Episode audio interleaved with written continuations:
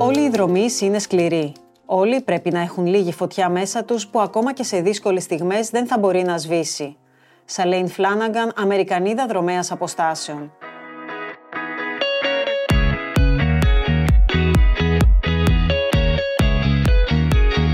Περισσότεροι από 65.000 δρομείς από 140 χώρες θα κατακλείσουν τους δρόμους της Αθήνας και της Αττικής τη δεύτερη εβδομάδα του Νοεμβρίου με τη συμμετοχή τους στον 40ο Μαραθώνιο. Μάλιστα είναι η πρώτη φορά στην ιστορία της διοργάνωσης που στον αυθεντικό μαραθώνιο θα συμμετάσχει τόσο μεγάλος αριθμός αθλητών και αθλητριών όλων των αγωνιστικών επιπέδων.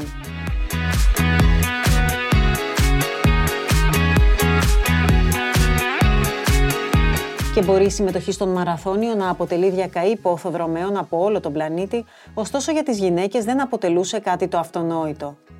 Πίσω στο 1974, η πρωταθλήτρια στον Στίβο, Ζωζό Χριστοδούλου, γινόταν η πρώτη Ελληνίδα που θα τερμάτιζε τα 42.195 μέτρα, ανοίγοντας τον δρόμο και στις υπόλοιπες αθλήτριες. Κυρία Χριστοδούλου, το 1974 γίνατε η πρώτη Ελληνίδα που τερματίσατε στον Μαραθώνιο της Αθήνας.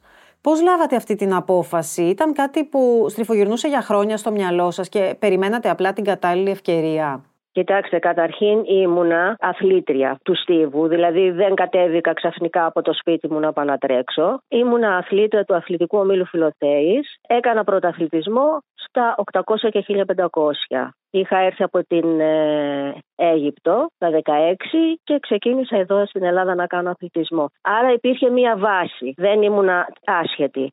Η απόφαση λήφθηκε αφού είδα ότι 44 γυναίκες έρχονται να τρέξουν με το έτσι θέλω. Αυτό το μαθαίνω τρίτη και ο αγώνας ήταν Σάββατο. Έκανα μία μισή προπόνηση και τελικά κατεβαίνω και λαβαίνω μέρος. Έτσι έγινε. Πόσο πολύ το θέλατε να τρέξετε σε απόσταση μεγαλύτερη των 1500 μέτρων και γιατί; Το ήθελα πάντα, δηλαδή από μικρή. Αυτό που έκανα είναι, αυτό που μου άρεσε είναι να τρέχω. Αυτό ήτανε. Δηλαδή ήταν η ζωή μου όλη, το οξυγόνο μου, και βέβαια οι μικρές αποστάσεις κάπου με ικανοποιούσαν, αλλά δεν είχα ταχύτητα γενικά σαν αθλήτρια. Και μ' άρεσαν και οι μεγάλες αποστάσεις και ήθελα να τρέχω, να αισθάνομαι τον αέρα να φυσάει στο πρόσωπό μου. Αυτό ήταν η μεγαλύτερη ικανοποίηση. Αισθανόσασταν δηλαδή ότι τα 1500 μέτρα σας περιόριζαν κάπως; Δεν περιόριζαν, απλά είναι μια άλλη κατηγορία και ο μαραθώνιος έχει και μια άλλη ιστορία. Δηλαδή αυτό το ότι ο μαραθώνιος έχει την ιστορία του, αυτό με κέντριζε πιο πολύ να τρέξω. Δηλαδή όχι μεγαλύτερη απόσταση. Ο μαραθώνιος, ο ίδιος δηλαδή, το γεγονός του μαραθωνίου, την ιστορία του και όλα αυτά. Σε ποια ηλικία ήσασταν τότε και μου είπατε ότι προετοιμαστήκατε κάποιες μέρες. Ουσιαστικά δεν έκανα προπόνηση για μαραθώνιο. Τρίτη έμαθα ότι τρέχουν. Έκανα μία προπόνηση συνεχόμενη των 20 χιλιόμετρων και μία την Τετάρτη και κατέβηκα το Σάββατο και έτρεξα. Με την έννοια ότι δεν ήμουν προετοιμασμένη για να τρέξω μαραθώνιο. Απλά ήμουν αθλήτρια, έκανα πρωταθλητισμό, είχα κάποιες επιδόσεις στις μικρότερες αποστάσεις. Σας ενθάρρυνε ο τότε προπονητής; Σας, ο κόσμος, οι δικοί σας άνθρωποι, τι σας έλεγαν; Ο προπονητής μου με ενθάρρυνε. Διότι είχαμε πει κιόλας να τρέξω, να ε, προετοιμαστώ και να τρέξω το 1975. Με ενθάρρυνε εκείνος, ήταν μαζί μου συνέχεια. Από τους δικούς μου ανθρώπους, την οικογένειά μου, είχα συμπαράσταση. Ο πατέρας μου από πολύ μικρή δεν με εμπόδισε ποτέ να ασχοληθώ με τον αθλητισμό. Όπως κάνανε οι γονείς εκείνη την εποχή που τα κορίτσια τους δεν θέλανε να ασχοληθούν. Ήτανε νοικοκυρές, να παντρευτούν κτλ. Δεν ήταν για να ασχοληθούν με αθλητισμό. Ο πατέρας μου δεν είχε αυτή την αντίληψη. Χαιρότανε, ερχότανε πάντα τους αγώνες, με έβλεπε. Οπότε είχα μια συμπαράσταση. Ο ξάδελφός μου έκανε τη μισή διαδρομή με ποδήλατο την ημέρα του αγώνα. Πώς ήταν που ήσασταν από τις λίγες γυναίκες ανάμεσα σε τόσους άντρες, και στο Στίβο αλλά και στο Μαραθώνιο. Ξέρετε κάτι, ποτέ δεν με ένιαξε που ήμουνα με άντρες. Ποτέ, από μικρή. Δηλαδή ήμουνα αυτό που ήθελα να κάνω και το θεωρούσα σωστό όπως ήταν να ασχοληθώ με τον αθλητισμό, για μένα ήταν αρκετό. Αν ήταν άντρες, γυναίκες, μιλούσαν, δεν μιλούσαν, εγώ αυτό ήθελα να κάνω και το έκανα. Δηλαδή ήταν μια στάση ζωής πάνω σε αυτό. Μ' αρέσει να κάνω αθλητισμό, δεν ενοχλώ κανένα. σα ίσα ο αθλητισμός προσφέρει τα πράγματα τα οποία τα μάθαμε πολύ αργότερα, χρόνια μετά τι προσφέρει ο αθλητισμός. Τότε δεν τα ξέραμε. Εγώ ήθελα να τρέχω και το έκανα. Δεν με ενδιαφέραν αν ήταν οι άντρες, αν με ενοχλούσαν. Καθόλου δεν με ενοχλούσαν. σα ίσα που οι αθλητές, οι συναθλητές, πάντα βοηθούσαν. Ενώ είχατε ποτέ βρεθεί αντιμέτωποι με σχόλια του τύπου είσαι γυναίκα γιατί θες να τρέξεις το μαραθώνιο.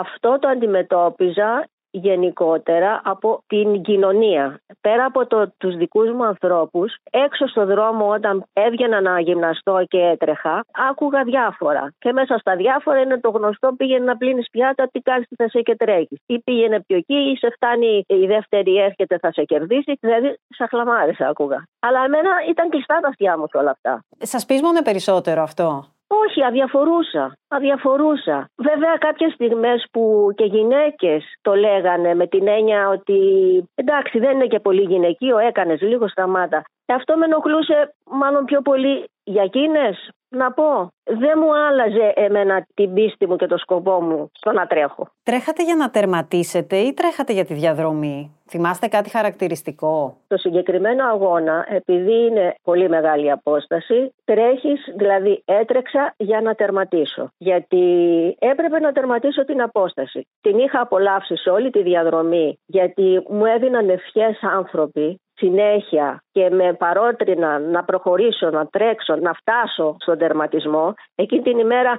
ο κόσμος ήταν τελείως διαφορετικός από ότι τις προηγούμενες φορές που έτρεχα στον δρόμο για προπόνηση. Βοήθησαν πάρα πολύ. Είχα απολαύσει τη διαδρομή, αλλά ουσιαστικά έτρεχα για να τερματίσω και όχι να κάνω ρεκόρ, να κάνω κάτι. Να τερματίσω τη διαδρομή. Τότε ήμουν αγύμναστη, δηλαδή με την έννοια ότι δεν υπήρχαν αγώνες μαραθωνίου. Επομένως θα έκανα κάποια ε, επίδοση χωρίς να προσπαθήσω να κάνω μια καλή επίδοση. Δεν θα έβγαινε δηλαδή. Ο σκοπός ήταν να τερματίσω. Θυμάστε κάτι χαρακτηριστικό από τη διαδρομή; Χαρακτηριστικό τον κόσμο, ο οποίος ήταν ε, παρότρινε, ήταν ευχαριστημένος, χειροκροτούσε. Ήταν ένα, μια χαρά, ένα πανηγύρι, μια γιορτή, γιορτή. ήταν όλοι. Ήταν μια γιορτή με έναν κύριο άντρα, τέλος πάντων το έχω πει αυτό. Έτρεχα εγώ, τον περνούσα. Αυτός μάλλον ε, περπατούσε, γιατί κουραζόταν, περπατούσε. Έτρεχα εγώ, τον περνούσα. Μετά ξανά τρέχει αυτός με περνούσε σε όλη τη διαδρομή. Έχω και μια φωτογραφία μαζί του. Στο τέλος το κέρδισα. Όχι ότι έγινε και τίποτα, μαζί τρέχαμε όλοι. Όλες οι φάσεις που περνούσα, με ένα σκοπό να ευχαριστηθώ αυτό που κάνω, να τερματίσω ο βασικότερος σκοπός και από εκεί και πέρα, εντάξει, δεν, ε, ούτε ρεκόρ να κάνω, ούτε να είμαι η πρώτη, ούτε ξέρω εγώ. Δεν, ε, δεν είχα στο μυαλό μου ποτέ ότι να τερματίσω για να αποδείξω και οι γυναίκες μπορούν να κάνουν πράγματα που μέχρι τώρα δεν μπορούσαν. Και το τονίζω αυτό γιατί μου έχουν κάνει την ώρα όταν ήθελα να αποδείξω κάτι. Δεν ήθελα να αποδείξω. Εγώ ήθελα να τρέξω. Τι χρόνο είχατε κάνει και σε τι θέση τερματίσατε; Ο χρόνος μου ήταν 5 ώρες, ένα πρώτο, 20 δεύτερα. Είναι πολύ μεγάλος. λοιπόν, έκτη στις γυναίκες και 400 ήταν 650 άτομα, 420 κάπου εκεί είχα τερματίσει. Όταν τερματίσατε στο μαραθώνιο, θέλετε να μας περιγράψετε λίγο τα συναισθήματα που είχατε; Όταν τερματίζεις, όταν φτάνεις στο στάδιο και πλησιάζεις να μπεις μέσα στο στάδιο, σε πιάνει μια άλλη κατάσταση, βρίσκεσαι κάπου αλλού. Είναι τόσο επιβλητικό το στάδιο, τόση προσπάθεια έχεις κάνει και η χαρά που νιώθεις, η αγαλία που νιώθεις είναι ένα άλλο πράγμα. Και μια μεγάλη συγκίνηση μπαίνοντας, δηλαδή αυτά τα 100 μέτρα που διανύεις μέσα, να φτάσεις στο νήμα, τον κόσμο να ακούς να χειροκροτεί και να αναφέρουν το όνομά σου ότι τερματίζεις, δεν περιγράφεται. Δηλαδή είναι μια τεράστια συγκίνηση και κάπου λίγο σαν χαμένη ήμουνα, γιατί δεν περίμενα αυτό το πράγμα να μου συμβαίνει εμένα. Δεν ξεχνιέται. Αυτά τα 100 μέτρα δεν ξεχνιούνται.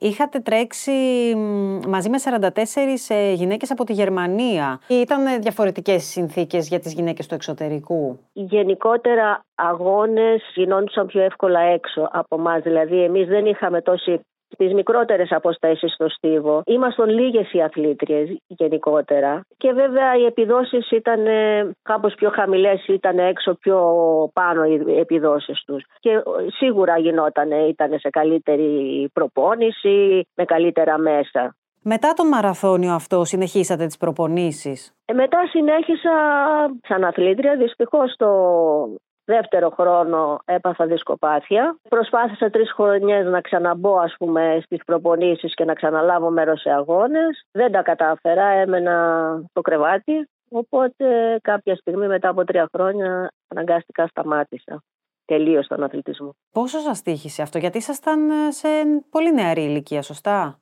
Πάρα πολύ. Όταν λέμε πάρα πολύ, πάρα πολύ. Γιατί ήταν η εποχή και ακόμη συγκινημένη με αυτή τη στιγμή. Γιατί ήταν, μόλις ανέβαινα σαν αθλήτρια οι μεγάλες αποστάσεις, τα 800-1500, θα μπαίναν αργότερα και τα 5 χιλιόμετρα. Θέλει αρκετή προετοιμασία, θέλει λίγο πιο μεγάλη ηλικία, δηλαδή στα 18 και στα 7 ήταν δύσκολα να γίνει. Ήθελε και εγώ έφτανα σε αυτή την ηλικία. Είχα πολύ διάθεση για να ασχοληθώ. Δεν ήθελα να σταματήσω ποτέ με το στίβο. Έφτασα σε ένα σημείο, έφτασα στη βρύση και δεν ήπια νερό. Αυτό μου στήχησε πάρα πολύ. Γιατί ήμουν νέα. Αν συνέβαινε κάποια στιγμή σε μεγαλύτερη ηλικία, αφού είχα χορτάσει χιλιόμετρα, εντάξει, θα ήταν απαλά τα πράγματα. Τότε δεν ήταν καθόλου. Εξαφανίστηκα από το στίβο. Σε τι ηλικία ήσασταν; Ήμουνα 23, έτρεξα στα 27. Πέρσι ήσασταν η πρώτη λαμπαδιδρόμο στην τελετή έναρξης του 31ου μαραθωνίου. Τι μνήμες σας ξύπνησαν; Αυτή ήταν μια μεγάλη τιμή που μου κάνανε. Εγώ το αισθάνθηκα έτσι. Ένιωσα συγκίνηση. Ευχαριστώ πάρα πολύ για την τιμή που μου κάνανε. Ένιωσα λιγάκι νέα εκεί.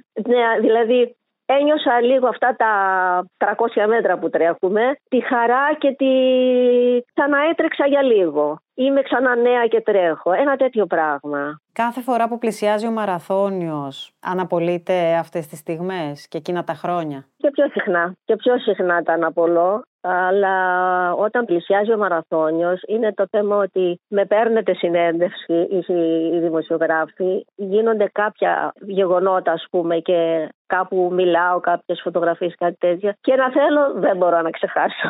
Βρίσκομαι σε αυτή την κατάσταση ένα εικοσαήμερο, είμαι έτσι σε μια κατάσταση μαραθωνίου. Τι θα συμβουλεύατε νέα παιδιά και γυναίκες και κορίτσια που τρέχουν στο μαραθώνιο ή που προπονούνται για το μαραθώνιο; Θα ήθελα να πω ότι να κάνουν ε, όσο το δυνατόν καλύτερη προετοιμασία, να μην βιάζονται για αποτέλεσμα, να χαίρονται κάθε φορά που κάνουν τον αγώνα τους, να χαίρονται πιο πολύ τη διαδρομή τους. Μιλάω για ανθρώπους οι οποίοι δεν κάνουν πρωταθλητισμό. Αυτοί που κάνουν τον πρωταθλητισμό και κάνουν τα ρεκόρ είναι άλλη κατηγορία έκαναν όπως κάνουν τα 100 μέτρα, κάνουμε και στο μαραθώνιο. Για τους ανθρώπους όμως οι οποίοι θέλουν να τρέξουν τη διαδρομή, να χαίρονται τη διαδρομή που κάνουν, να είναι ευχαριστημένοι, να μην βιάζονται, να μην βιάζονται με την έννοια να πετύχουν κάτι, θέλει πάρα πολύ δουλειά και βέβαια να το κάνουν με όλη τους τη διάθεση, με όλη τους την καρδιά και από μένα πολλές ευχές να πετυχαίνουν αυτό το στόχο γιατί είναι ένα στόχο ζωής ο μαραθώνιος. Κυρία Χριστοδούλου, σας ευχαριστούμε πάρα πολύ για τη συζήτηση.